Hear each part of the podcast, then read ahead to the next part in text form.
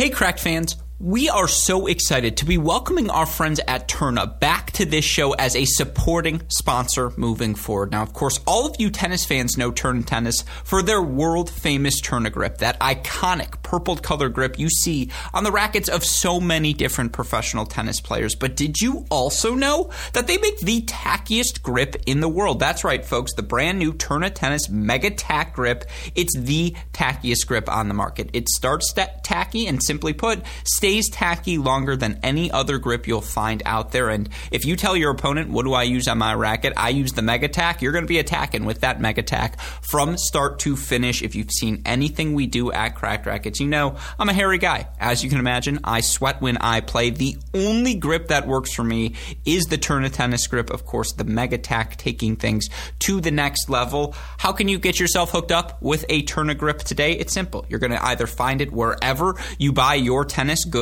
or you can email them directly by emailing sales@uniquesports.com. That's sales@uniquesports.com. You mentioned Cracked Rackets sent you in the email. We would greatly appreciate that, as they let them know that we sent you there. But more importantly, you'll get a free sample, and they'll treat you as family moving forward. Again, you email sales@uniquesports.com. You mention Cracked Rackets. You get the free sample. You get hooked up with our friends at Turna. Once you use a Turna grip, you're never going to turn anywhere else. Of course, again, ask them about the Mega Tack, the tackiest grip on the market. Contact sales@uniquesports.com and get started with our friends at Turna Tennis today.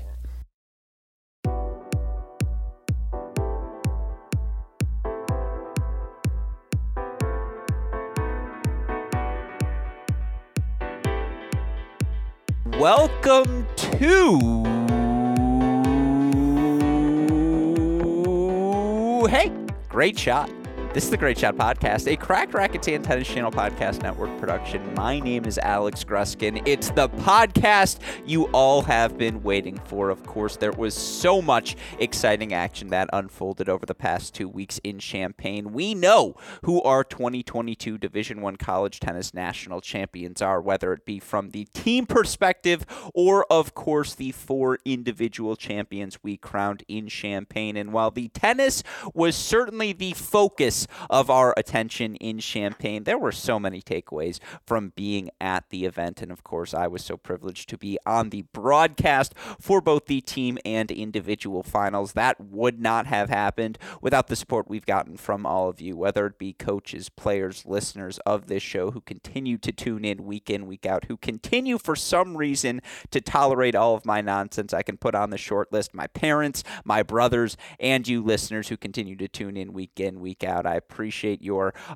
love for what we're doing here at Cracked Rackets. Again, I am well aware the opportunities I've had would not have happened without all of you, so we'll start out with a little groveling and a big thank you, as always, to all of you listeners. But with that said, it's time to put a final bow on the 2022 college tennis season. And will we inevitably talk about 2022 more throughout the course of this summer? Of course we will. But what we wanted to do here at Cracked Rackets, one final podcast offering all of our takeaways from Champaign, whether it be the action we saw unfold on the court, the action we saw unfold off of it as well. There is so much for us to discuss. And if we're going to talk about all of that, it will probably help my memory. It will help this podcast to have some other people who are on the grounds to experience it all as well. And joining us on the podcast are two people who I was fortunate enough to get to spend so much time with in Champaign. Are probably expecting me to start this conversation, disappear for an hour and a half, and then come back as if the conversation never finished, but I'm going to stick with them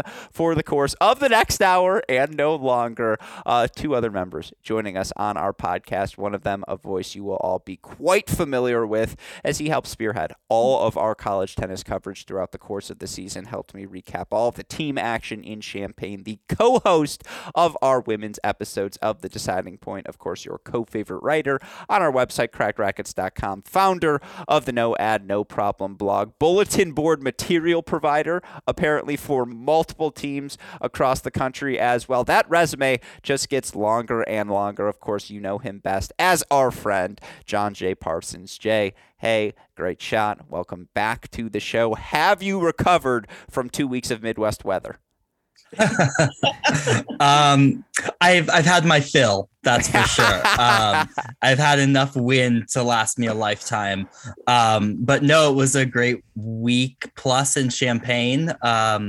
And I'm excited to recap it. It feels like we've digested it a little bit, right? We're not doing it like right after. So I think we have some good takes. Now you know why I have to wear a hat. Those 20-mile-per-hour winds, not good for the scalp. So yeah, that's why it's all... Got to protect those remaining hairs. Yeah, exactly. The follicles are few and far between. So I got to be very... They're precious commodities. I joke around now, towels are thieves. So when you use them post-shower, they're just stealing all of your follicles you have left. With that said...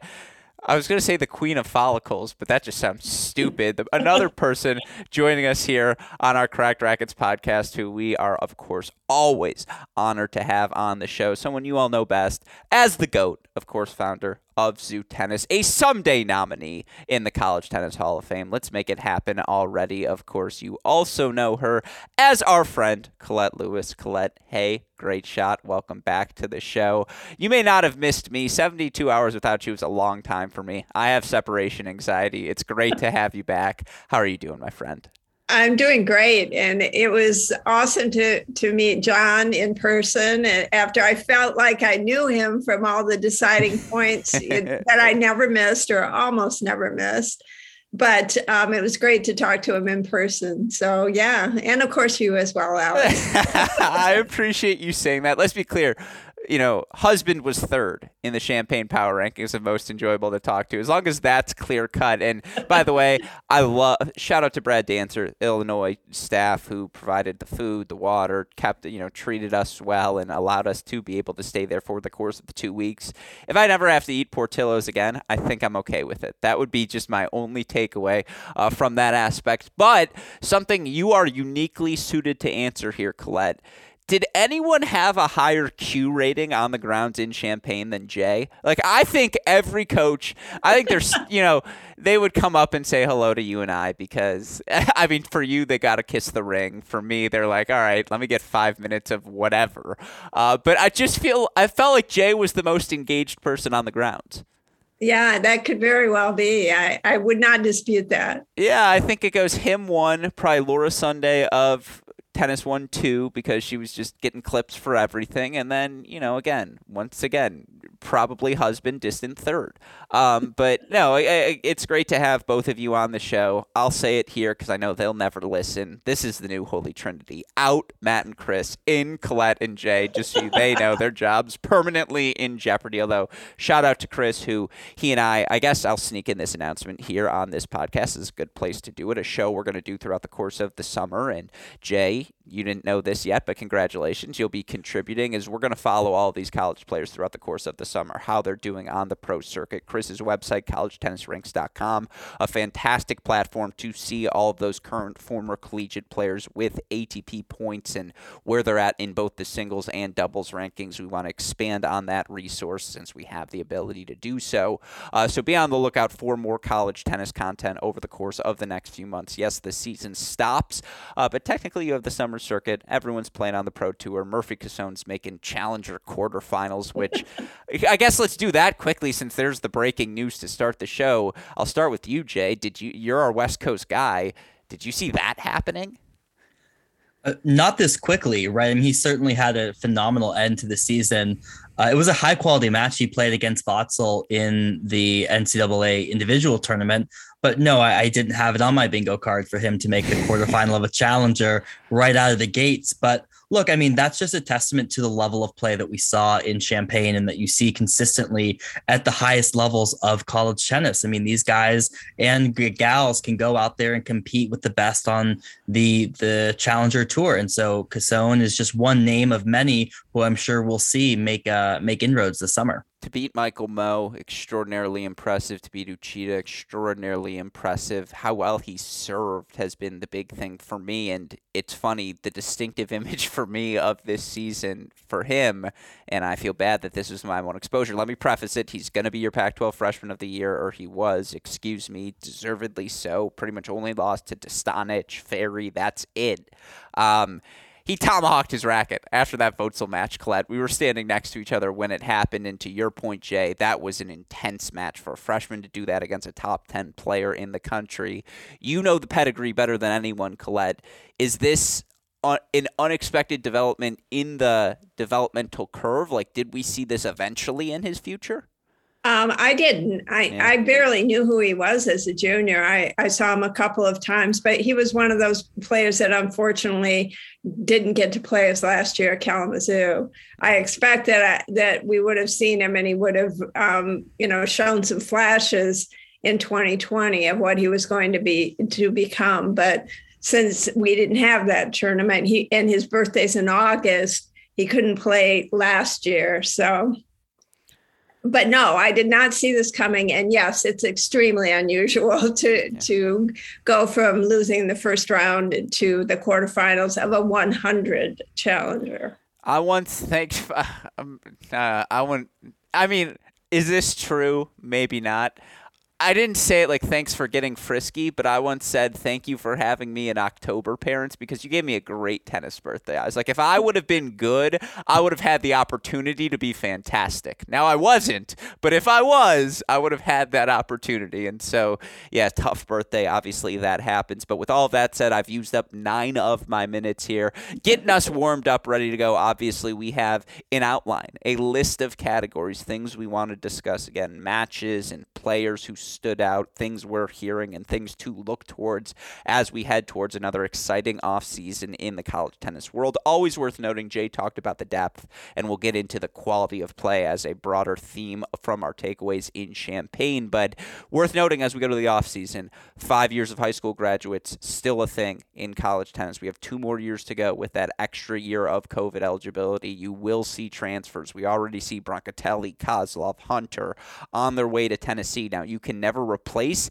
an Adam Walton, you can come pretty damn close. And again, to see those 3 transfers, quality players going into the Tennessee program, we already know they'll be right back as a factor at the top of college tennis next season. So plenty of things to look out for. That said, let's put a bow on 2022. Of course, the reason we're able to do that here on the Great Shot Podcast, oh, you thought I forgot. I did not, is because of the support we get from our friends at Turna. They've been supporting tennis players for years. I would argue even back when Billy Martin won his Kalamazoo titles, he might have been using Turna Grip on his rackets. Colette, you've definitely got the photos. You can fact check us there. The point being, if you go and trust our friends with Turna, you will not be disappointed. You can learn more about the Turna team by emailing sales@uniquesports.com. You mentioned we sent you. They'll hook you up with free samples, discounted prices, treat you like family. Email sales@uniquesports.com to join the Turna family today. With all of that said, let's get into it. And let's start with the obvious question. Did the right teams win the NCAA team titles in Champaign? And I think the place we have to start, all due respect, we like to go women's first here on our Cracked Rackets podcast. I was raised to believe in chivalry. That said, this question probably starts on the men's side. You look at a Virginia team, only 5 losses, and those 5 losses all came before the start of conference play in March. That said, their 5 losses were all to teams that ended up reaching the NCAA quarterfinals. And, again, there is no denying, if you were there, Virginia got hot. They were the team that was healthy. Everyone seemed to be playing close to, if not their best, tennis. Virginia was going to beat Tennessee 7-0 in their semifinal. They beat Florida 4-1 in the quarterfinals. Then ultimately a shutout victory, 4-0. That was about to be 5-0 as well, as Ryan Getz had match points at the number 4 singles position. I'll start with you, Jay. Did the right team win the men's title? Yeah, I think so. I think it's pretty hard to say anything other than that, given how dominant Virginia looked in the semi and the finals, right? You just talked about those scores. Those were going to be, that final was not close at all. That semifinal was not going to be close. Look, I really think at the end of the day, the winner came out of that Virginia-Florida match. Ultimately, Virginia was the winner of that match, and therefore they kind of ran away with the title there in the final 2 matches. So let me play devil's advocate. Sam Riffis up 5-2 on Iñaki Montes at the number 2 singles position. Virginia had already taken doubles, but he's up 5-2. Duarte, I believe, took the first set over Von der Schulenburg. Again, Florida has momentum at the 2 and 3 spots. Shelton's still where he was at 1, but Andrade played maybe the best match of any individual in Champaign at that number 4 spot. They had momentum on singles courts before the rain came, and they were pushed into a delay, and ultimately they wait until the courts dry up. And from that moment, Iñaki Montes channeled an energy that he kept throughout the course of the 2022 team event. That said, Colette, it's not an asterisk, but it's definitely a footnote. Like, Sam Riffis was up 5-2. He was looking good. Again, I am not taking away anything from Virginia. There is no doubt they played a complete match. They took that doubles point. You know, Rodesh takes that second set against Ben Shelton. Goodger and Botzer are battling in the third set as well. There's a world where Virginia wins that match 6-1 as well. At the same time, it is a footnote. Like, Florida had built some momentum before the rain came. Yeah, but they didn't win, and I do think that Virginia deserved it. I mean, they played better, and yeah. I agree with John that once they had that win, it was pretty clear sailing for them. I mean, you never know until it actually happens, but that was probably the most competitive match we were going to see in the men's side. So seeing it as we did, I asked you guys this a bunch of times while we were on the grounds. If you play the action in Champaign 10 times, I think Virginia comes out probably 2 or 3 titles. I still think Florida comes out with 3 or 4. Like, I do think if you play it 10 times and the weather changes and all of them, I still think we see a world. Like, again, we talked about this afterwards, Jay. Who was the second best team? I do think it was Florida. Like, they absolutely came close to beating Virginia. Volley, third set with Von der Schulenburg. Botzer, Goodyear, third set. Shelton, Rodesh, third set. And then, again, Riffis was up 5-2. Florida was the only team that was as good as Virginia.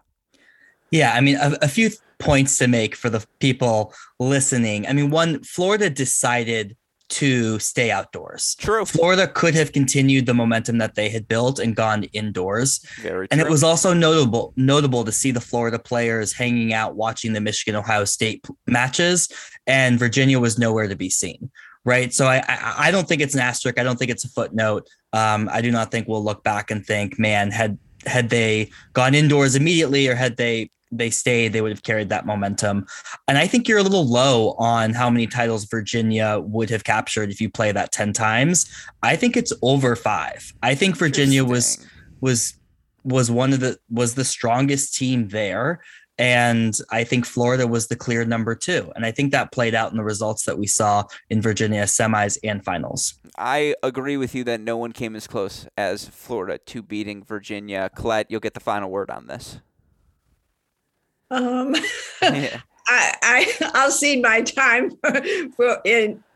No, thanks. No, here's what I'll say. There's no crime in a footnote. And I'm just saying, when we look back at the 2022 men's tournament, what's the match we're going to remember? We'll talk about the super regionals, I'm sure. The top 8 seeds going 8-0, and then it's a 7-8 final, because that's obviously a takeaway. But I think the match we'll remember most is that Virginia, I mean, for me, when I look back at it, will be, well, Virginia-Florida had delays, and I just always wonder if that match didn't have delays, how it goes. That said, again, I'm not trying to take anything away from Virginia. They were dominant down the home stretch. One last conversation we should have before we move on to the women's. Indoors, in the Midwest, you win the doubles point. You're playing a team you beat 4-0 and drop 1-2. It's a brutal loss for Ohio State, Colette. Like, it really is. Everything was lined up for them to capture this title. Again, going into that semifinals, they had beaten every team in the draw 4-0. Yeah, I was really shocked by that one. I just couldn't see how they could lose at the top 4. I just could not see how they could get swept in the top 4 after they won the doubles point. So yeah, that was a huge shocker to me. Was that the most surprising men's result, Jay, of the time in Champaign team event? Yeah, I would say so. Yeah. And JJ and Tracy Meagan specifically. Yeah, and it's not just the result, but also the manner in which they lost. Yeah, exactly. Yeah. It's just, again, they might have lost 6. I mean, they were about to lose 5-1. Lampadot's up 5-0 in the third. And, again, indoors, Midwest against teams you faced. It was again, Draxler versus Kingsley, outstanding match. It was tough. When JJ lost that match, it definitely sent a vibe in the building, and so that's one that will stick with me. With that said, let's talk about the women's side. We said it on our episodes at The Deciding Point, proudly plugged by Colette Lewis at the start of this podcast, that certainly Texas was coming into Champaign in as good a form as any team in the country. They hit another gear, without a doubt, in Champaign. And you look at the victories they earned. Again, they had to do it the hard way. They beat Virginia 4-2. They beat UNC 4-2. They play a team in Oklahoma who had already played them 3 times, who were 2-1 against them in the head-to-head. And they beat them as well, 4-1, and probably their best performance of the team event. The question I would pose to you, I'm not even going to play around with it, Jay. Pepperdine outdoors against North Carolina. That would be the footnote for me on the women's side, is if that match is outdoors, does Pepperdine beat North Carolina? Can Redlich beat Yarlagata at 6? She had started to build all of this momentum. And with that additional footnote in mind, again, this Pepperdine team was clearly clicking heading into Champaign. Give them that quarterfinal victory under their belts. What does that match look like against Texas? I mean, that you could put the biggest footnote of them all. Sorry, Coach Cohen, because I know you'll hear this, is what if Chance is there? And then it's a completely different Oklahoma team. But that's not a footnote. That decision was made as she came to college. That, to me, is the one. Like, that's the only question I would have coming out of it. Because other than that, the Texas freshmen, by the end of the season, were not freshmen. They were just outstanding college tennis players. Yeah, I think the Pepperdine indoors is a much bigger footnote than the delay in the Florida-Virginia match. I think that significantly favors North Carolina. And I'd also add, you know, the injury from Pachkaleva, right? Sure. Those were 2 massive hits to Pepperdine, who was clearly playing incredible tennis coming into this tournament. So that one, yeah, is absolutely a footnote and absolutely favored North Carolina, and they took advantage of it to advance to the semis. That said, did the right team win? Yeah, I mean, look, that was the toughest half of the draw, right? And Texas came out. They played excellent. They had a clear calculus throughout the tournament. So it's always tough to say that the right team didn't win. I'll never say that. So Texas looked good and they won the event. Was Texas men the right team to win in 2019? I'll say no. It should have been Wake Forest, or it should have been Florida. And that's a discussion for a different time. Sorry, Bruce Burke, you know I love you, but that's a conversation for a different time. The other footnote we have to add, Makarova cruising against Corley. What if she doesn't roll her ankle? Then that other half of the draw may look completely different, because Texas A&M, after dropping that doubles point, was about to find 5 first sets in singles and was looking awfully good on a bunch of those courts. I mean, at the same time, Colette, seeing the growth of this Texas team, they were just a different level. I know this is so stupid to say, and I've only been to 3 NCAA championships, but in my mind, that's what a team should look like as you go through the quarterfinals, semifinals, and finals, is that toughest match, the one where, you know, the nerves creep in and, you know, things get tough, is the semifinal match, which I think that North Carolina match was, even though Collins is up big on Scotty in the third win, the clinch ultimately happens at 5. North Carolina was right there with them. By the final, they had just, again, watching those freshmen up and down the lineup, Texas was so outstanding. What were your final takeaways from the women's team event?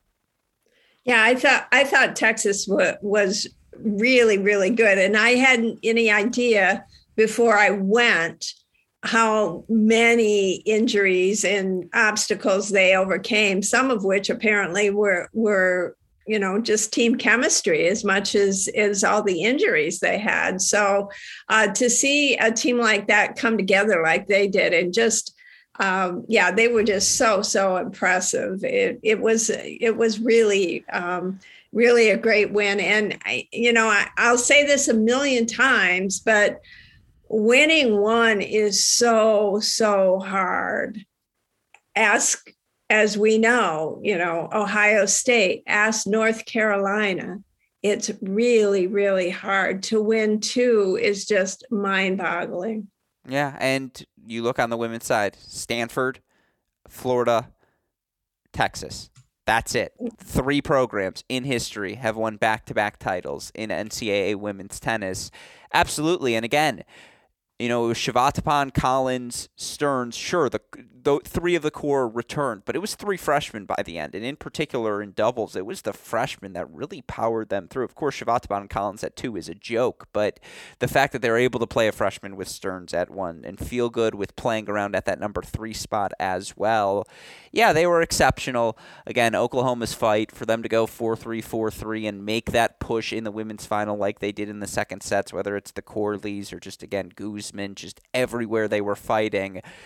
That's one of those NCAA tournaments you remember where the level was outstanding, where I think if we play it 10 times, I think we end up with different champions each of the time. And now Texas, I think, wins a plurality, but I don't think a majority of the titles. I think there were other schools that were that good that under certain circumstances, I would have loved to see any permutation of the NCAA finals. With that said, let's get into some of the superlatives. Let's have some fun. Let's talk about, again, the standout players, the things we would have liked to see, the things we may have overheard. Let's get into some of our individual topics here. Let's start with the individuals as well. Ultimately, by the way, and we can work in our summary here, women's singles champion Peyton Stearns. Let's start there. Obviously, Navarro losing in 3 sets to Ranchelli. Ranchelli, right? Not Rajacki. She lost to Ranchelli in 3 was the surprise result of the women's singles draw, and I don't think any of us saw that one coming. That said, to watch Peyton Stearns in the final after playing 10 matches, 11, or I think that was her 15th match in her time in Champaign between singles and doubles, her 15th total match in Champaign. To see her do that to Connie Ma, to see the way she broke down Lane Sleeth in that NCAA women's singles final as well. Again, perspective being key. The last player to win both the team event and the singles title was Nicole Gibbs, 2013, in Champaign. Shout out to Champaign. Magic in the air. Maybe we should keep playing it there.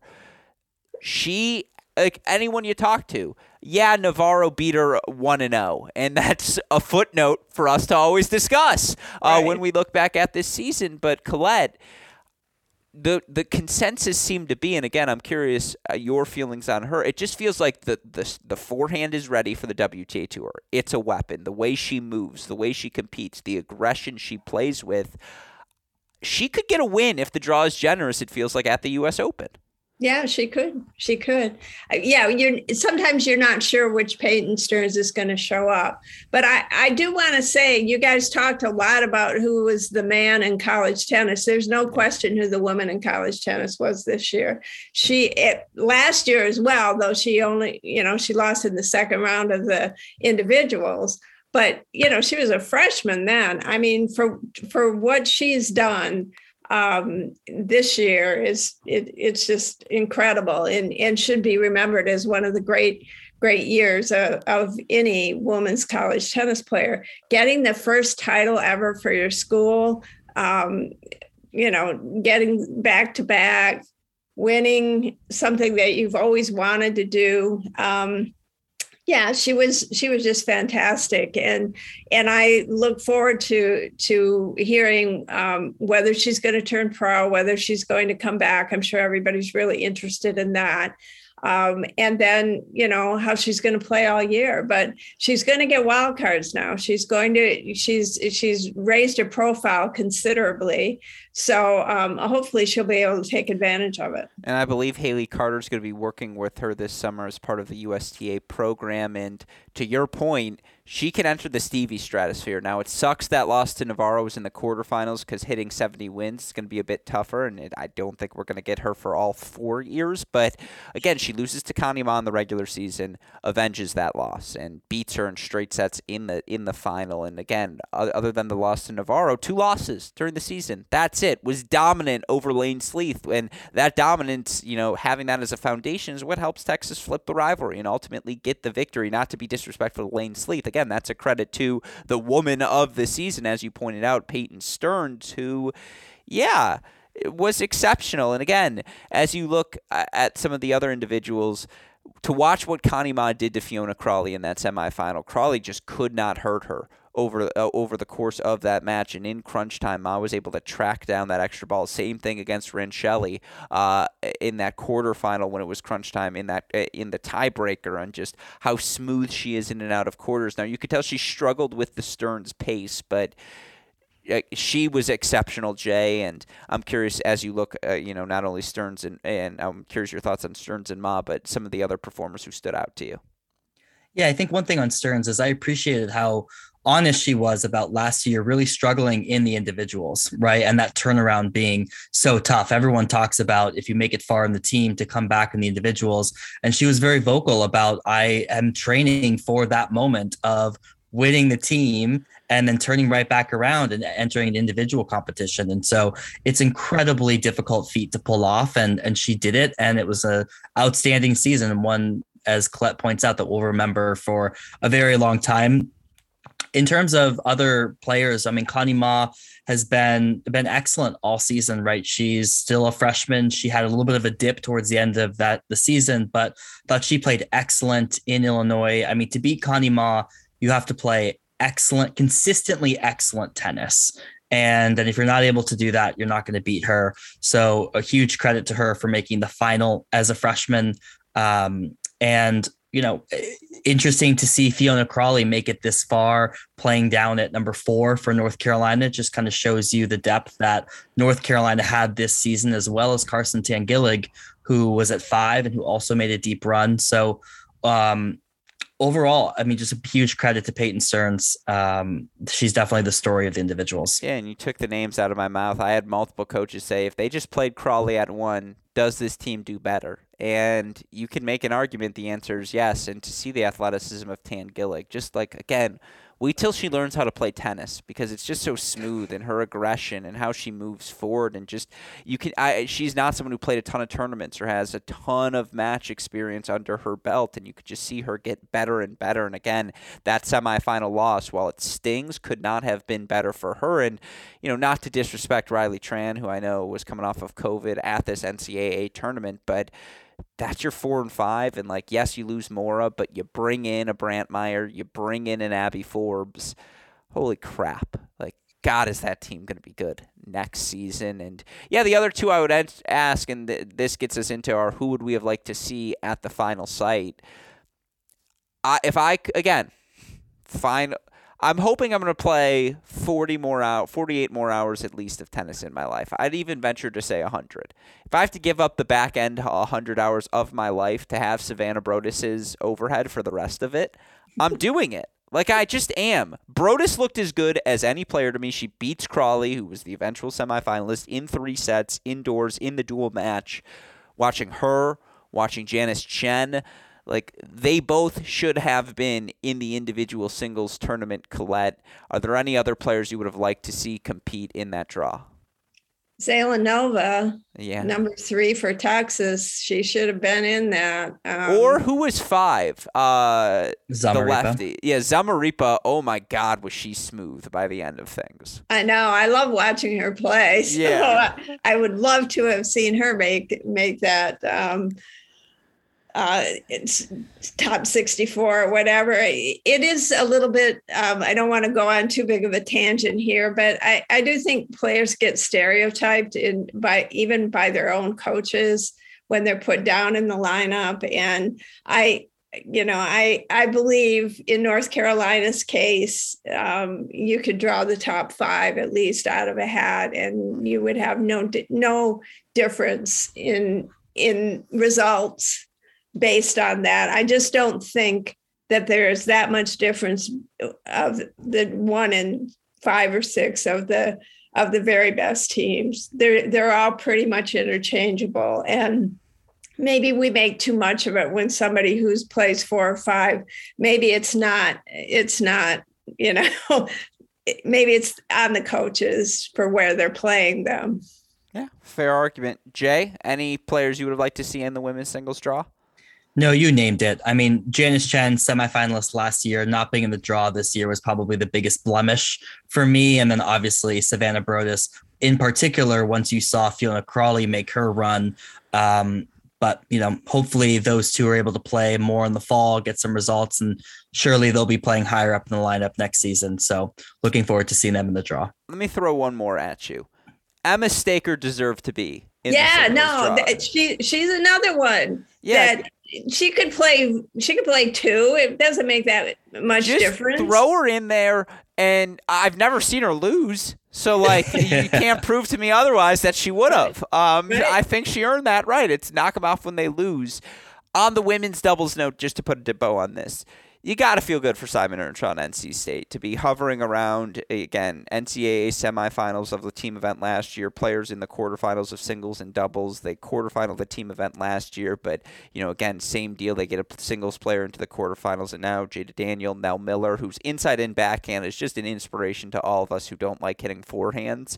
I mean, he talks about the system over and over again. We talked about NC State's, the importance of the doubles point to them, how them keep getting those 1-0 leads ensured that every match they played was no bit worse than a 4-3 loss. Like, they were just in every match. Jay, to see that manifest itself in a doubles title, all due respect to Eden Richardson, who's clearly one of the five best, if not the best doubles tennis college tennis player we've had in the past 5 years, and we'll get to her maybe in a little bit different category later. You got to feel good for the Wolfpack and Daniel, you know, again, the Jada Daniel family who have been so committed to college tennis. They're at every match she plays. It was awesome to see them win the title. I think you're right. I think validation is a great word. It's a validation for the program. It's a validation for the system that they play in doubles. Which should be validated. Like, you're absolutely right. This is a validation, deservedly so. Yep. Yeah, absolutely. So, you know, nothing else to add there. Any other doubles teams you would have? I felt it was just tough ending for Tatiana Makarova. She deserved better than, you know, not even making one final or one semifinal in either of the events.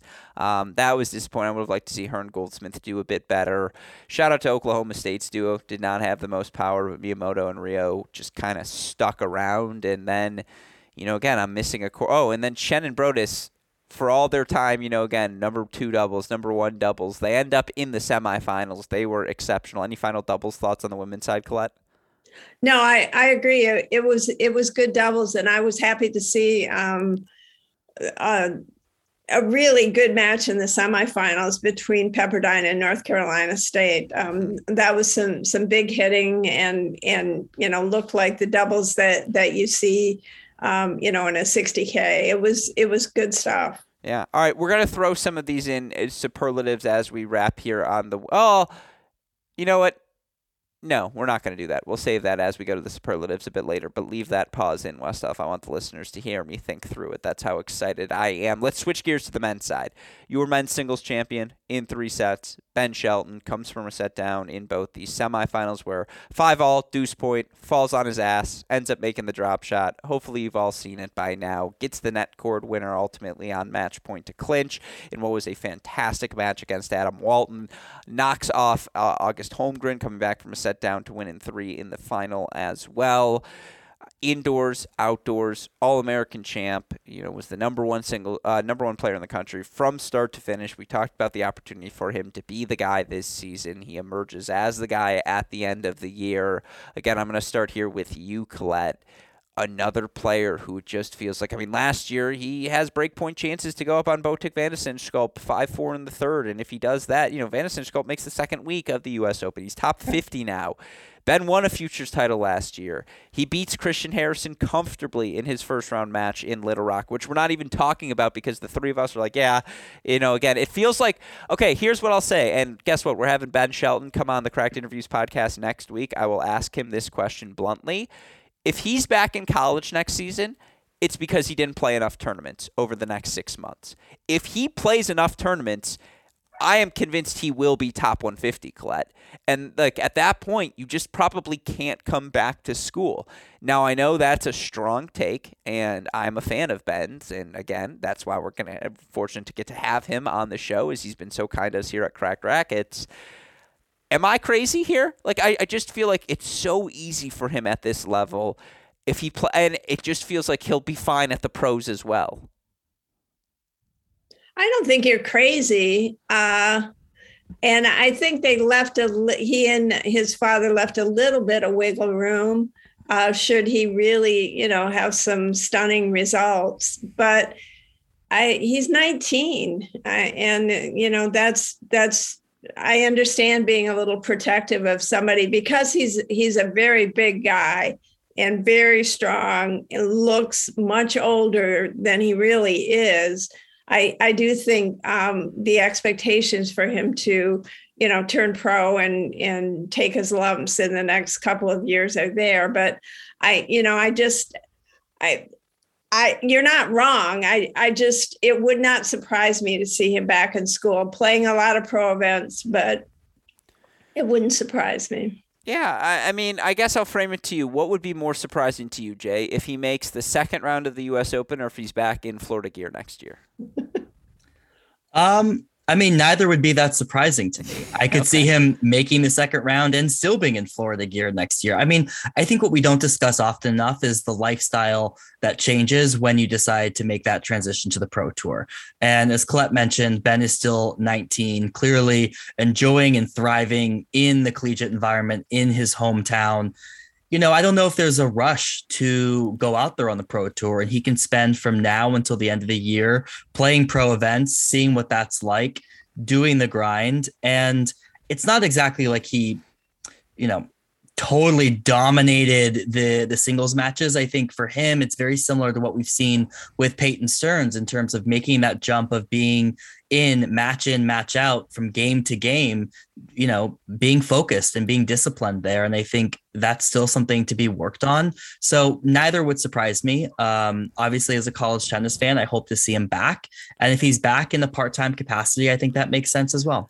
I understand what you're saying, but where I would disagree with you is he had an ability to turn it on in a way I've only seen the best ever do. So I go back to the 2020 National Indoors when Blumberg was just crushing everyone at the number one singles spot. And it was just like, this guy is playing a different sport than everyone else. Now, you're right. There are times when Ben, the errors will pile up. He'll get a little sloppy. But when he needed to turn it on against Walton, when he needed to turn it on against Holmgren, when he needed to take that first set against Rodash, when they needed him at the SEC Championship or, again, against Tennessee or against Kentucky, various points of the year, Virginia at the indoors, he came through for them. And it's just that ability to turn it on. When you hit that level in college, go play pros and go see how you're doing this fall. And obviously he'll get the chance to do that with wild cards and opportunities probably by his ranking throughout the course of the next 6 months. The question is, if he gets to top 150, can you come back at that point? And I get being protective. You're right, to each their own. That said, the weapons are so clear. His slice serve out wide on the ad side just belongs on the pro tour. When he lands that, you lose. And when you have one of those weapons, again, the athleticism, the size he has just fits a modern profile of a player. He's a lefty as well. It's impossible to have anything but rave reviews for Ben because everyone else was playing well. Holmgren was playing well. Walton was playing so well, and we'll get to best matches. Walton Diallo, spoiler, that's my answer. It was a really high quality of play.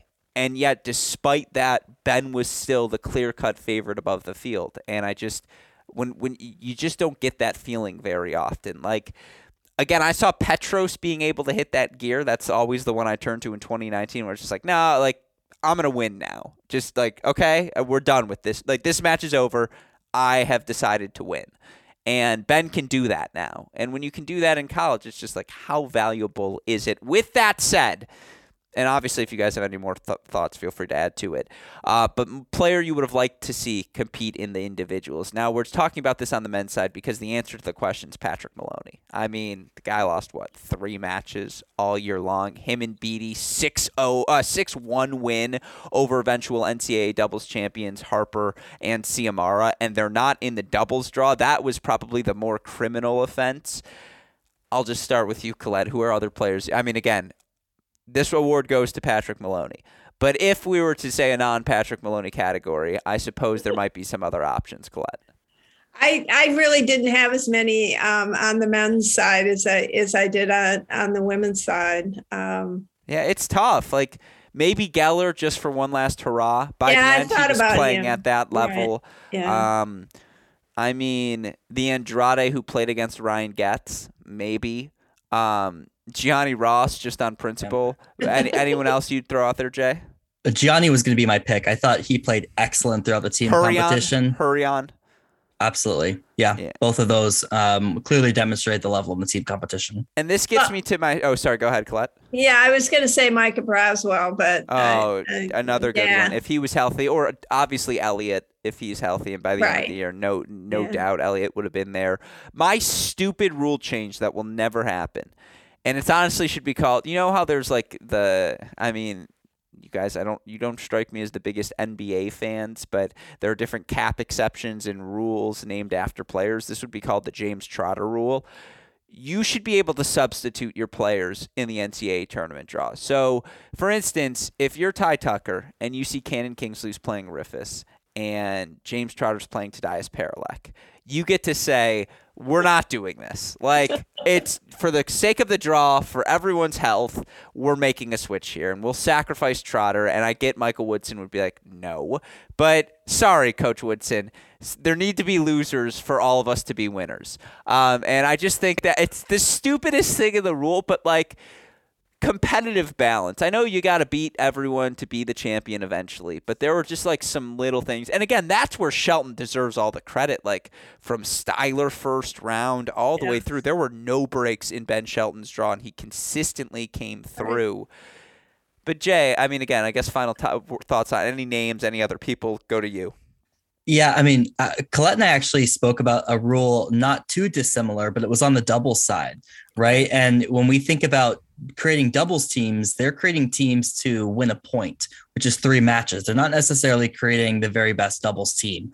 And so maybe doing something where it's like, okay, you know, team X, you've gotten a team into the draw, who's playing, right? I would find more interesting, because then you could really get every school's absolute best doubles team. I think that's a less stupid version of something that you're coming up with. Yeah, that's a good way. I think that's a good way of phrasing it. But again, like Maloney and Beattie, come on. They literally 6-1. And again, with that in mind, let's get into some of the extracurriculars. And we're going to go out of order here a bit from the outline, but let's talk about best matches of the tournament, team, singles, doubles, etc. Let's start on the women's side. I'll start with you, Jay. Give me your best team match. Oklahoma versus Texas A&M. Colette? Yeah, that was mine as well. And then I'll segue into the best. I wasn't on site until the final, so I want to give the caveat that I'm watching this stuff on the live stream. But the match between Staker and Morales was unbelievable. I mean, you were tweeting about it like nonstop. This is the best. This is the best. And I'm like, yes, Alex, you're right. It is. It was. It was incredible tennis. They were both hitting hard. They were both trying to win points. No one was double faulting. The errors were very, very, very limited. It was great, great tennis, considering that the whole entire match was on the line. And, Jay, we both heard Staker made like 3 unforced errors in that final set. It was just exceptional. That's a great choice. For me, it's Pepperdine, North Carolina, because that just set the tone, where it was like, oh, we're already doing this? Okay, it's just going to be a 4-3 day where everything's close, everything's coming down to 3 sets. Again, just battles everywhere. That match where it was just like, okay, we are like this. It's on. Let's dance. And so that's the team match to me that just got everything going. Singles wise, man, Connie Ma, Fiona Crawley. Just because I've never been like, again, to see a freshman, to see Connie Ma play the way that she did, move the ball around the court. Crawley pushed her. That was a physical match.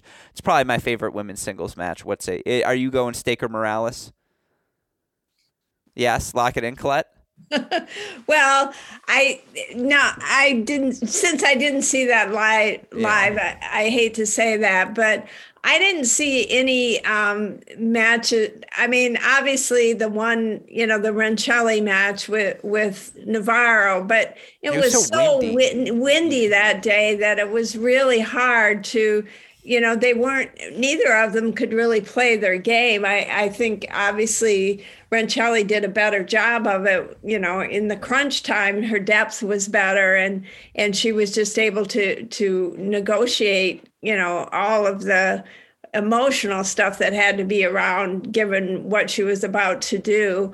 But that was the most memorable match that I saw. But of course, it wasn't a match that I would, you know, recommend anybody watch on YouTube or anything like that. So I don't really have, you know, I don't recall really seeing one of that, of the quality of Staker and Morales in the individual tournament. But again, there's 12 matches going on at the same time. So there probably was one and I just didn't see it. Jay? The one I would add, maybe not for quality, but certainly for drama and intrigue, was Sarah Hamner versus Lisa Czar in the individual tournament. That was an absolute war. And just the disparity in their mannerisms, that one I was super locked into. Very good call. Doubles match, anything in particular? The final was pretty damn good, to be honest. But Colette referenced it earlier. I think it has to be NC State Pepperdine. Right, Colette? Yeah, that was the best one I saw. Jay? Yeah, I would go with that. I also thought that the Crawley-Scotti late night win in the first round, just for like the drama over Ohio State, was a good one. Very good call. All right, men's side team match. There are a couple good ones. I mean, there are a lot of blowouts at the end. Can this also be both the best match and the most disappointing match in Kentucky-Ohio State? Because I was so stunned as it was happening. But, I mean, to see Kentucky play the way they did, it was just magic. I mean, Virginia in the final was magic as well. There's no denying that. That was the best match any team probably played all season. From drama start to finish, Kentucky-Ohio State's the one where I'll look back at this tournament and just say, again, what happened? Like, Ohio State wins the doubles point, and they lost that way? For drama, you're going Kentucky, Ohio State? Yeah, because, again, it was stunning. Like, the air was sucked out of the Atkins Tennis Center. Yeah, which is not the definition of drama in my mind, but it's certainly shocking. I think drama has to be Tennessee-Baylor. Oh, yeah. Duh. I mean, that was by far the most dramatic match with the Boyton. It was also really good with Boyton up 5-3. Up 5-3, and then Mitsui with the clinch. It up, yeah. You know, the shirtless dog pile. I mean, there was a lot going on in that match. Yeah, that's a good call. I think that's the obvious one. Singles, Colette, I mean, I'm curious what you, I mean, I assume that's what you're going team, because I can't believe I forgot that one. And by the way, shout out to ECU Kentucky, 4-3 Kentucky, same deal, 1-4. And you look at the teams or the singles, who would you go with? The best singles match I saw was Ben Shelton versus Adam Walton. You may have heard of that match. Once or twice. That one was pretty good. I'd go Walton, but I think the Diallo match was better. Like, that quarterfinal outdoors, to play as well as they both were, what was it, 7-5 or 7-6 in the third to Walton? I mean, it's just kind of Adam Walton in a nutshell, Jay. That match was spectacular. Yeah, that was one I had circled as well. I thought, you know, Walton had an incredible tournament, right? We're talking about both the Tennessee team match and then his run in the tournament, and great win there over Diallo. That was definitely up there. Yeah, Adam Walden, again, going to be probably the most underrated player of these past 5 year stretch in college tennis history, and will obviously. I have an honorable mention. Please. That no one saw it. Even John left. First sets, Kingsley, Riffis, Styler, Shelton simultaneous. That was a great 40 minutes. Yeah, it was. But Eduardo Nava and Hannah Stewart was tremendous. It was indoors when everybody else had gone outside, and it was, you know, 7-6 in the third, and Stewart was up 4-1 in the tiebreaker serving, and he cramped. And I mean, it was just so much drama. It was incredible. Yeah. It was, the tennis wasn't the quality that it was in the Walton Shelton match, but for the drama, it was right up there. Well, in terms of the highest quality I saw all week, it was the men's doubles final. Harper Ciamara versus Cash and Vogtsel. The tennis was outstanding. I've done a lot of poo-pooing of Ohio State here on this podcast. Vogtsel and Cash may not have won the Triple Crown. They came one match away. That's as good of a doubles team as we will see in college tennis history. And Robert Cash's hands are just laughable. Like, the guy, if you hit it to his backhand, doesn't matter how hard you hit it, he's going to make that half volley or that reflex volley back in play. And the single best moment of his tournament and the best display of hands was him grabbing the racket out of Mate Vogtsel's hand before Vogtsel tomahawked that bad boy up at us in the broadcast booth after that doubles final completed. But let me be clear. They were a third set breaker away, and they had a 3-0 lead in the third set from capturing the Triple Crown. That team was so good all year long, and they kept it up throughout the dual match season. They lost like 6 matches in the total of the season. I mean, they were just, again, watching Vogtsel bash forehands, watching them when they were 2 up at the net, how fearless they were, how aggressive they were. They just epitomized what makes college tennis doubles so enjoyable. But as did Harper and Ciamara. And again, to watch Cleve Harper be on the precipice of being broken in that 4-all or 5-all, 4-all service game, I believe, in the second set. They hold, they break, they win the third set breaker. It literally went from, oh my God, Ohio State's going to win the Triple Crown to, holy shit, like, Harper and Ciamara just won. And it was just, that's just, to me, that might have been the best match of the entire week. Yeah, that it was a great match. And to talk further about Robert Cash, just think what he could do if he had 2 knees. Yeah, I mean, he was, how low he could get on volleys, how well he could, you know, he could play even better if he were actually healthy, which he is not. And you were never quite sure in the Ohio State lineup if somebody is genuinely injured or just in there as a placeholder. But he was never, I don't think he was ever going to play singles. Yeah, he couldn't leap off of his left leg. Like, you could tell on the serve. Yeah, he had an ice the whole time. He had an embrace the whole time. The guy's hurting. And to play that quality of tennis, it was incredible. Yeah. No, Jay, anything to add there? Well, just that Vogtsel and Cash were almost out in the first round against Ole Miss and Reynolds and Englehart. And I thought that was an incredible comeback for them. I got to watch a good amount of that. And they were down big and they had their backs against the wall. And so for them to come back and carry that momentum all the way to the final, you know, a really incredible collegiate double season, ones that we don't really see often anymore. Yeah, absolutely. They were the team to watch. All right, flip side, and we've alluded to it, most disappointing, and we can do these a little bit quicker. We are going to go over the hour mark, but not by much. Not by much, I promise. All right, most disappointing team result. I think we agree on the men's side. It probably has to be Ohio State. On the women's side, Colette, who do you go with? I have my answer. I think Jay knows who I'm going to answer as well. No, go ahead. I don't. To the peanut gallery, Jay. What am I going to say? I mean, you're going to say Texas A&M. I knew it. See, you just know me. You get me. Yeah. That's who I'm going to go with. I think the case is obvious. They should have is never the word you can say against Oklahoma. They had that match. It was right there. And your rolled ankle, like, again, I wanted to see that team play more top 10 teams. I'm so devastated. It didn't happen. Anyways, Jay, who's your pick? I was disappointed in NC State. Okay. To lose that doubles point, particularly after winning the NCAA doubles title, that was disappointing for them. I thought they had a real shot there to beat Duke. Fair. Singles, men's, women's. Jay, who are your picks? I mean, women's has to be Navarro, obviously. Yeah. I mean, that to me is pretty clear. On the men's side, I think Colette will agree with this one, but it's probably Boyton. In the fashion that he lost. Obviously, I mean, he lost to Diallo, who had a great tournament, both team and individuals, but the manner in which he did, it was not very impressive. And the manner in which he also lost the team match against Tennessee, also not very impressive. Overall, team singles, disappointing for Boyton. Colette? Actually, thank you for reminding me of that, Jay, but I was going to say Dostanich. That match with Ferry, that was not good. That was extremely disappointing. I was looking forward to a really good match, and that one never eventuated. It was really too bad. For me, God, I just keep bringing this up.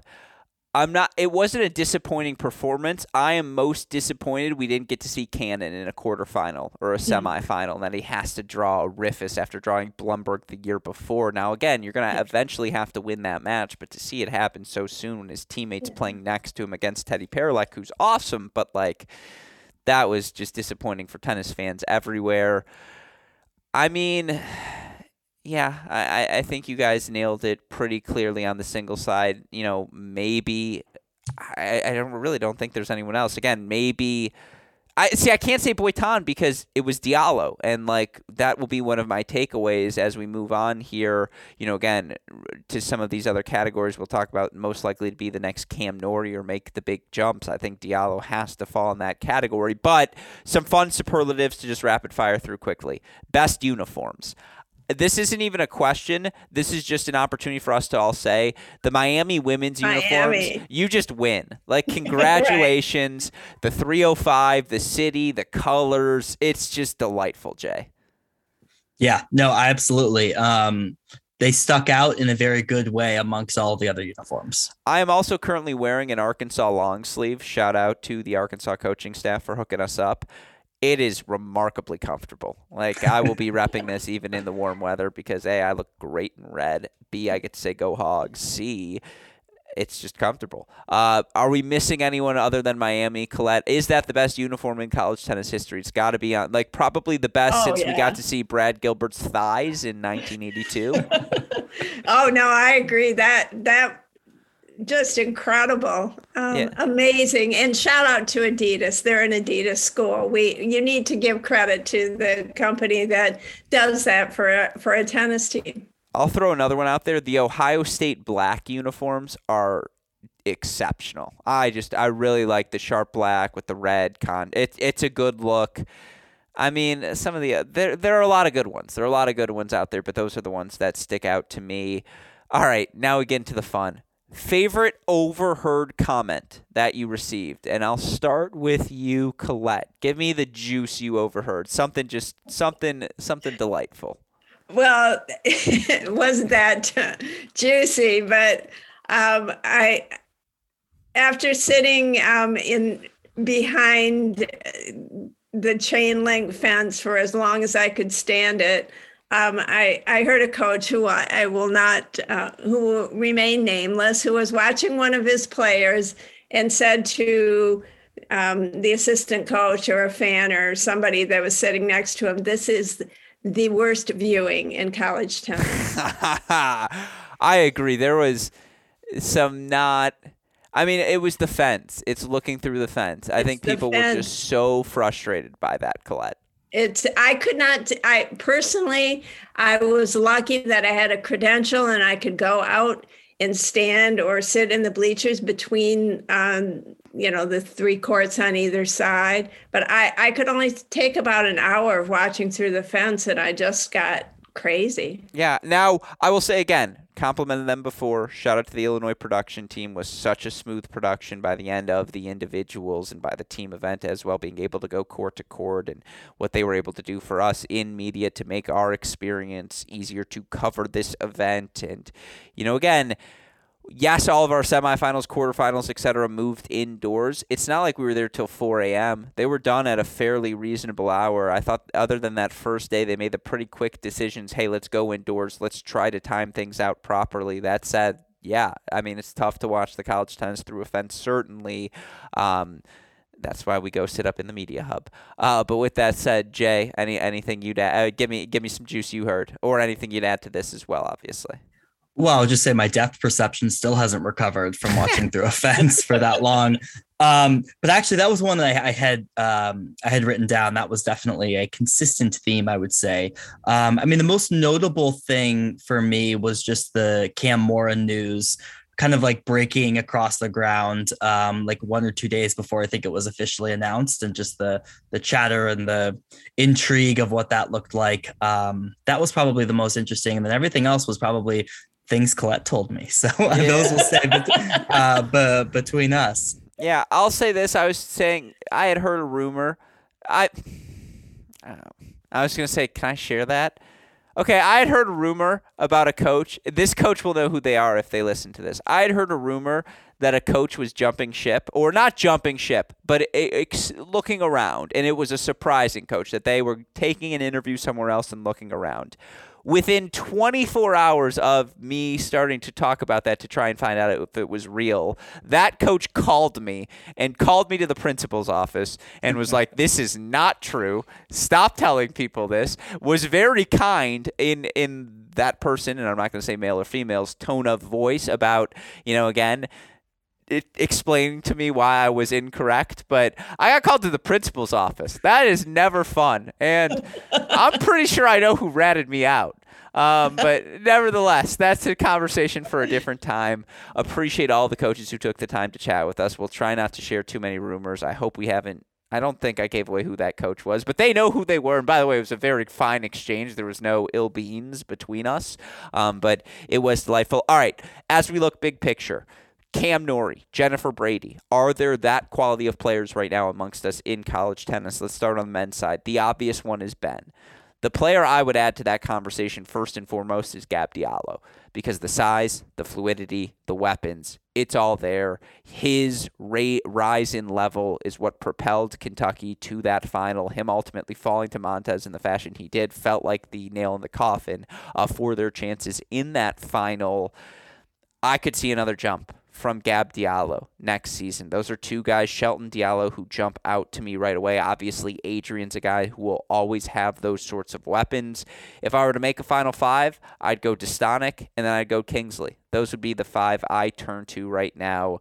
I'll make you go first, Jay. If you were to look at the five most likely to be the next Cam Norrie, who would you pick?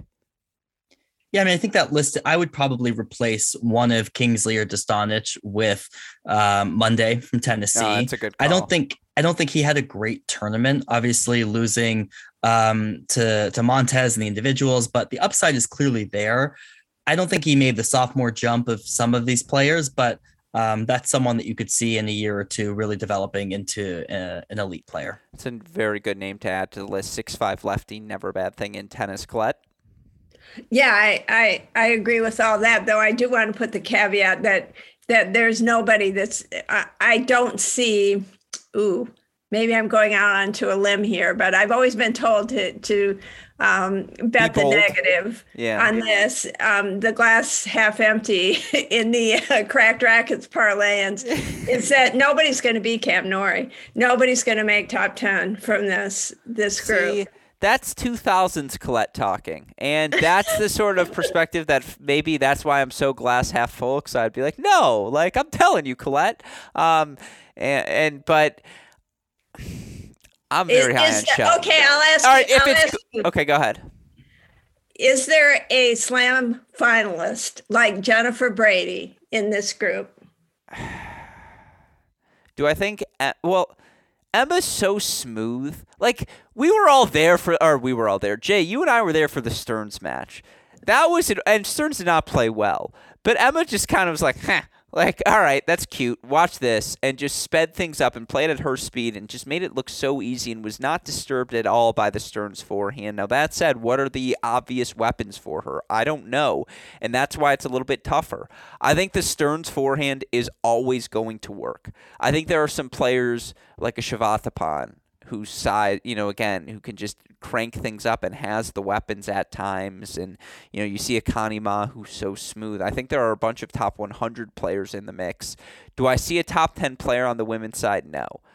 Will I ride with Ben Shelton will be top 10 take that I've offered many a times for the next 15 years? Yeah, I feel just fine about it. I was also 19 as a college sophomore. So, again, it's all about me, as you both know. And I do think Ben has those sorts of weapons. Adrian can hit the cover off of the ball. Now, again, I just don't think there's enough plan B, C, D in him right now to project it the same way you do with Shelton, where you just see the entire spectrum of tools in his arsenal.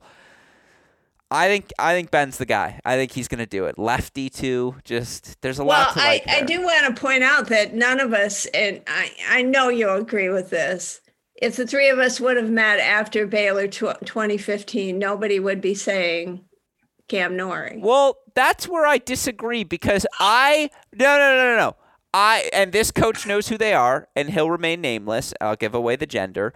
But he came up to me and said that same thing. He said, if you're asking me Shelton Shapovalov right now, I will take Shelton. And he gave me the 10-minute bullet points of why. And I actually think I did the rant about that after the NCAA final about that coach talking through the bullet points and why I, who had been poo-pooing Shelton, was wrong and realized how wrong I was, because to see an 18-year-old just with the weapons he has, that's what I realized. And, like, if you look at my list, Sheedak may be better than Dostonic right now, than Kingsley right now, than Diallo right now.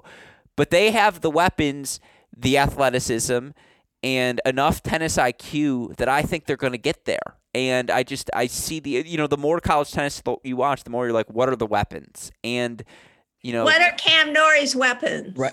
But it's his physicality and just how well he moves the ball. So, like, that's the argument for Cannon, in my opinion, is like, let him put some more muscle on his body and I could see it.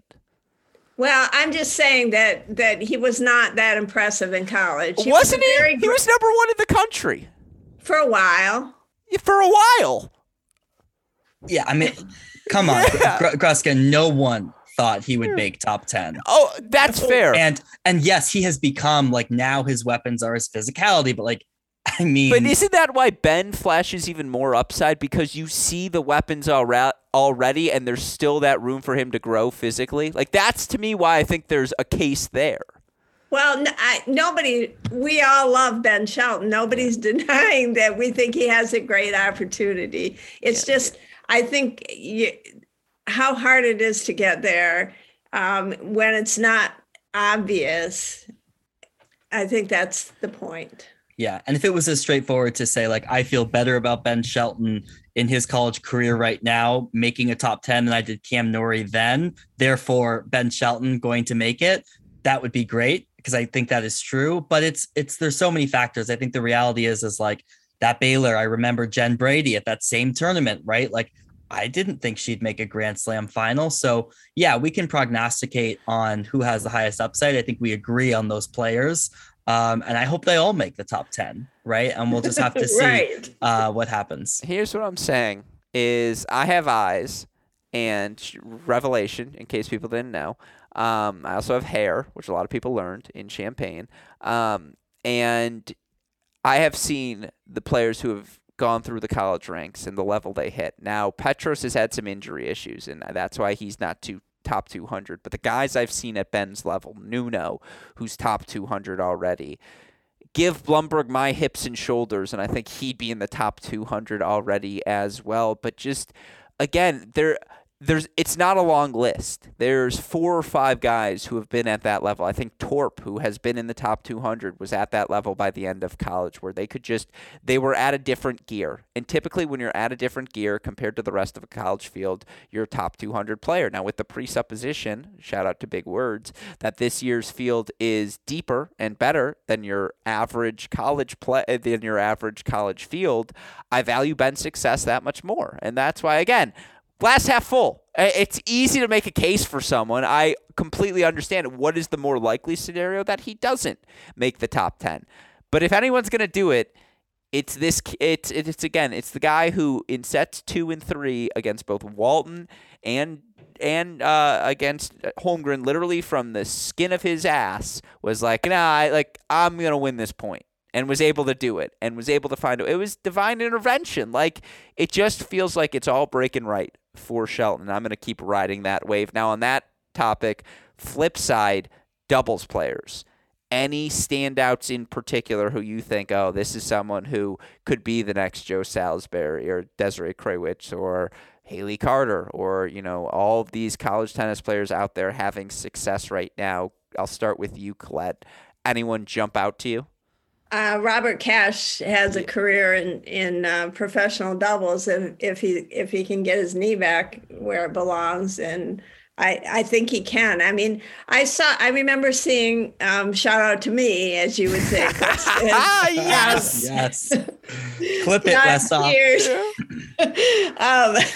John Pierce playing after he had transferred from Middle Tennessee to Baylor, and seeing his volleys and saying, whoa, this guy might be able to do something on the doubles tour. And he has. And I actually was very fond of Joe Salisbury's volleys too when he was at Memphis. So you don't see a lot of great volleyers. I mean, you see a lot of competent ones. You see a lot of ones, but the ones that they're truly special at that particular skill. And doubles is more than that, but it certainly helps to have that skill to start with. I would definitely say Robert Cash has that skill. Can I throw some other names at you, Jay? Sure. Cleve Harper. I think Harper, Ciamara, and Votsil Cash were the same team. It was the same team playing against one another. And I swear to God, you could throw Votsil Cash on the ATP Tour right now. Points-wise, it would be tough. If you put them in ATP events, they will eventually earn victories and be a top 100 team. Votsil has the weapons. Cash has the quickness, the hands, again, how well they move forward, their shamelessness in terms of strategizing around some of their weaknesses. It's just a really successful doubles team. I would put Harper on that list. I mean, I'm trying to think of some of the double standouts we saw throughout the course of the week. I wouldn't put anyone from Kentucky on that list except for maybe Diallo. I mean, no one for Virginia, sorry. And no one for Michigan. I'm going team by team on the men's side. On the women's side, I mean, I think there are a bunch of players who are in the mix. Give me Nell Miller and Daniel just in general, how aggressive they are. Richardson, how well she sees the shapes and the angles on the court. Savannah Brodus tomorrow, I think, will be a top 100 WTA player if she started her pro career. Like, I think there are a lot of them on the women's side as well. Jay, any names I'm missing? Yeah, I would throw in a few Texas names. I'd throw in Kylie Collins, sure, who I think is an excellent doubles player, and the Zamaripas. I think oftentimes, particularly on court one there, Allura was one of the best doubles player on the court in many of those matches. Just the instincts that they have, I'm not sure you can teach those. And obviously the hands, the movement around the net. So I was really impressed there as well. Yeah, absolutely. There were a lot of good ones. Anyone else you'd add, Colette? No, that's a good call though. Allura was outstanding throughout the entire, there couldn't have been a more deserving, most outstanding player in the team event than she was. Yeah, I agree with you. And again, when you lose 1-0, I think unfortunately Peyton Stearns was just disqualified. With that said, I got one more list and then we can get into some rumors, break some news, and get you all out of here. And I said we'd go only a little bit over, whoopsies. But it is the season finale. With that said, I have my little brother's list of superlatives from watching from afar in Champaign. And I promised him if he put it together, I would read them here on the show. I have to say, pretty good list. It slants men-centric. That's inevitable, going to happen. Don't worry, folks. I continue to work on him. But here's the list of things that he would take away after watching the 2 weeks in Champaign. He starts with the Andre Styler serve. I don't think that's a bad selection either. He then I was thinking, should I read some of these? I always forgot what some of them were. He says Shelton's movement. Not a bad call. He says Draxel's energy, which would be a big perk for him because talk about lethargic Nicholas. Like we call him Slouch on the Couch with Nick was his bar mitzvah theme. Cleve Harper's ability to be a psychopath when necessary. I think if you watched enough in Champaign, you understand that Cleve can turn that lever on and off when he needs to. August Holmgren's hair. Big hit amongst the docents on the grounds. Colette made a motion as if to agree. Yeah, he gets the best hair award. Barbotzer's practice schedule, which to those who talk to the UVA team, roughly once a week plus matches. I think that would work perfectly for Nicholas Gruskin. Patrick Maloney's second set celebration, which I'm not going to mimic, but those that were there know exactly what I'm talking about there.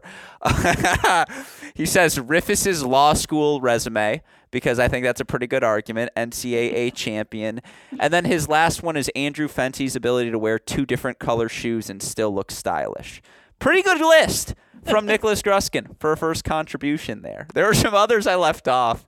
That's the editing process. But again, good contributions from Nicholas Gruskin. And again, those are the broader takeaways from Champagne, at least on the court. Now, there are plenty of off the court things, and we're going to do these quickly, although I will reserve the right to bring you back on if you're both bored, because we can talk about these as they unfold over the next month.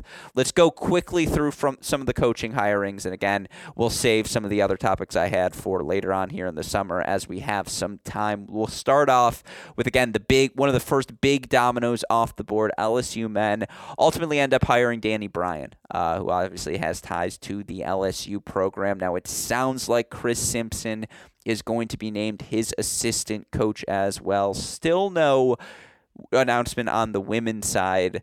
This, for what it's worth, Brett Foreman, shout out SEMTA from our area, MSU alum, but a guy my grade and from Michigan. We make it big. SEMTA class of 2013. We're in there. Let me just tell you, we're out there. What your thoughts on this hire, Clay? Does this surprise you? No, I don't think so. He wouldn't have sprung to mind first, but I can see a new, not a new AD, but somebody who he wasn't working under when he was at LSU, being interested in having an LSU guy coach the team. Yeah, of course, you look for Danny Bryan, who was at Wichita State for 6 seasons. And, prior to that, as you mentioned, was an assistant coach at LSU, was there for 8 seasons under Jeff Brown. And, again, I believe also was a player, of course, at LSU, so has those sorts of ties. Now, we had heard some names. Jimmy Borndame was floating around as well. Plenty of people were interested in this job, and that was one of my takeaways as well. SEC jobs where the football money is going to be constant. The resources will always be there. Those jobs are easier to fill than, say, the Michigan States, the Purdues of the world, where you're not entirely sure about the funding, and there's a reason those jobs are still open. Jay, the big shocker thus far, it's not Matt Roberts. It's Jay Udwada coming back to his alma mater to go coach the Arkansas men's tennis team. Now, I will not get into the mechanics of it all. The most open rumor floating around Champaign was that Matt Roberts was going to go take his alma mater Arkansas job. And having heard what I heard, that it was not false. I am very confident that Matt Roberts pursued the job. Ultimately, they go with Udwada, Jay. That was the first shocker to me. Yeah, that was a huge shock to me because, like you, Matt Roberts, by the way, the current Mississippi State men's coach, for those who don't know. Yeah, similar background with Danny Bryan in terms of played at Arkansas. He's from Arkansas, would be going back to his alma mater. So I was really surprised to see this, particularly given the success he's had at Mississippi State. Udwada coming in from Oklahoma State.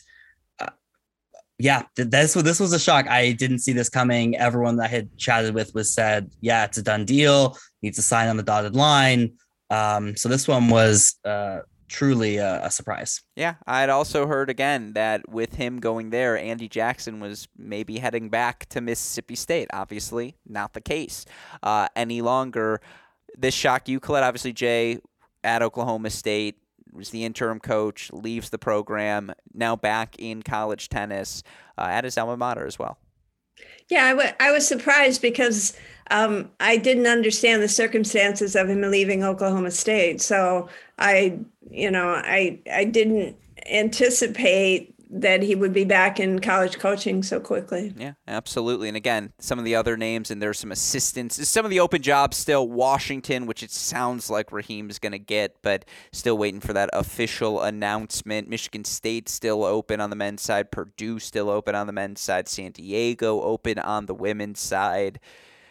I mean, the Michigan State job's fascinating because on paper, you think good football, good basketball, yet they don't fully fund. Like, how good is that job? What's the upside? Is Purdue actually the higher upside job? They've got a good indoor facility, good outdoor facility. They're fine recruiting internationally in ways Michigan State is not. Again, that's a fascinating one. The Clemson assistant job, I think, is really good. That job is open, and certainly as some assistants have left, there will be new dominoes that open. I guess I'll end with Euclidenia. Matt Clora to Florida was another one we had heard. That one is official. And Clora, of course, former USTA coach. We know he can coach tennis. Can he recruit? Can he replicate what Tanner Stump was doing? That's the question and the key to sustaining this Florida success. Any final coaching thoughts, Colette? I did want to point out that Justin Butch, who was on court with Peyton Stearns throughout as the volunteer assistant at the Texas Women's, is looking for an assistant's job. So I think he probably raised his profile pretty well after what Texas happened. I think both of them, Butch, Austin Rapp, both Texas volunteers, would not shock me at all to see them get assistant jobs. There are other names floating around. I mean, I could list a lot of them, but. Yeah, and again, don't text Parsa. You all know where to find me. I'm way more fun of a conversation than he is, and then it makes this podcast that much more better when we're that much more informed. Jay, any final things? No, I know Matt Clora was looking to get back into college tennis. I know he had been interviewing for some jobs earlier. I think probably wanted to stay closer to home in Florida. So I thought this made a lot of sense. But you're right. I mean, it's one thing to develop. It's another thing to recruit. He can clearly develop. And we'll see how the recruiting goes, because Florida will certainly need it, given the turnover that they have with their upcoming roster. Absolutely. Well, with that said, let's break some news to end today's show. We got two nuggets for all of you listeners. One of them confirmed via the GOAT, Colette Lewis, who chose this platform of all platforms to share this news. That's why we love her, folks. Colette. Well, first of all, Westhoff, give me that breaking news sound effect. Colette, hit us with the news.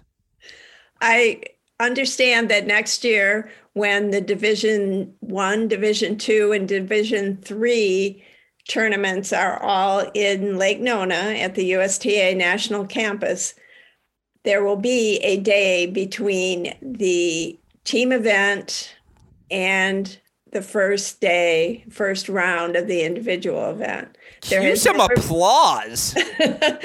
This is probably a function of the fact that the D3 team final will be that day. And so they want to give some more exposure to D3 and not be upstaged by D1 starting. But I think that's great news, and hopefully it's something that that will work so well and be so appreciated that it will continue going forward. Tell you what, that last night of the team event with all the teams in town, all the players in town, that is going to be a party in Orlando. Someone, a boxy park or whatever it's called, book it now, because it is going to be bumping.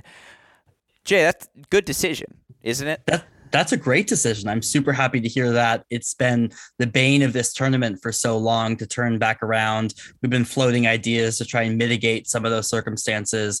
I think this makes a ton of sense. I love the idea of the D3 showcase in between, and I'm sure the players will really appreciate it, particularly those who make it deep in the team. Yeah, here's one more tease for all of you as we head towards the summer, and we'll talk about it more. And it's not official news, but I'm 92% sure, which means we bring it up on this show.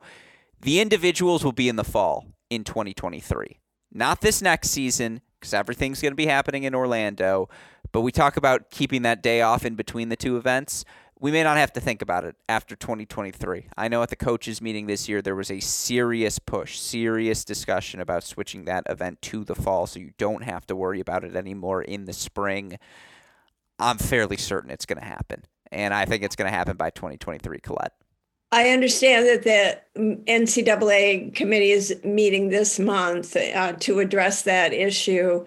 Part of the problem is that there's only one tennis coach on that committee, one Division I tennis coach on that committee. So all of the input really has to come through her. So, she's been inundated, obviously, with people with ideas about what's going to be happening or what should happen. The committee, the NCAA, will ultimately decide that. Yeah. With that in mind, Jay, final thoughts go to you. Well, we can save this for a later podcast, but I would like to come out now against individuals in the fall. I know we batted it around last fall.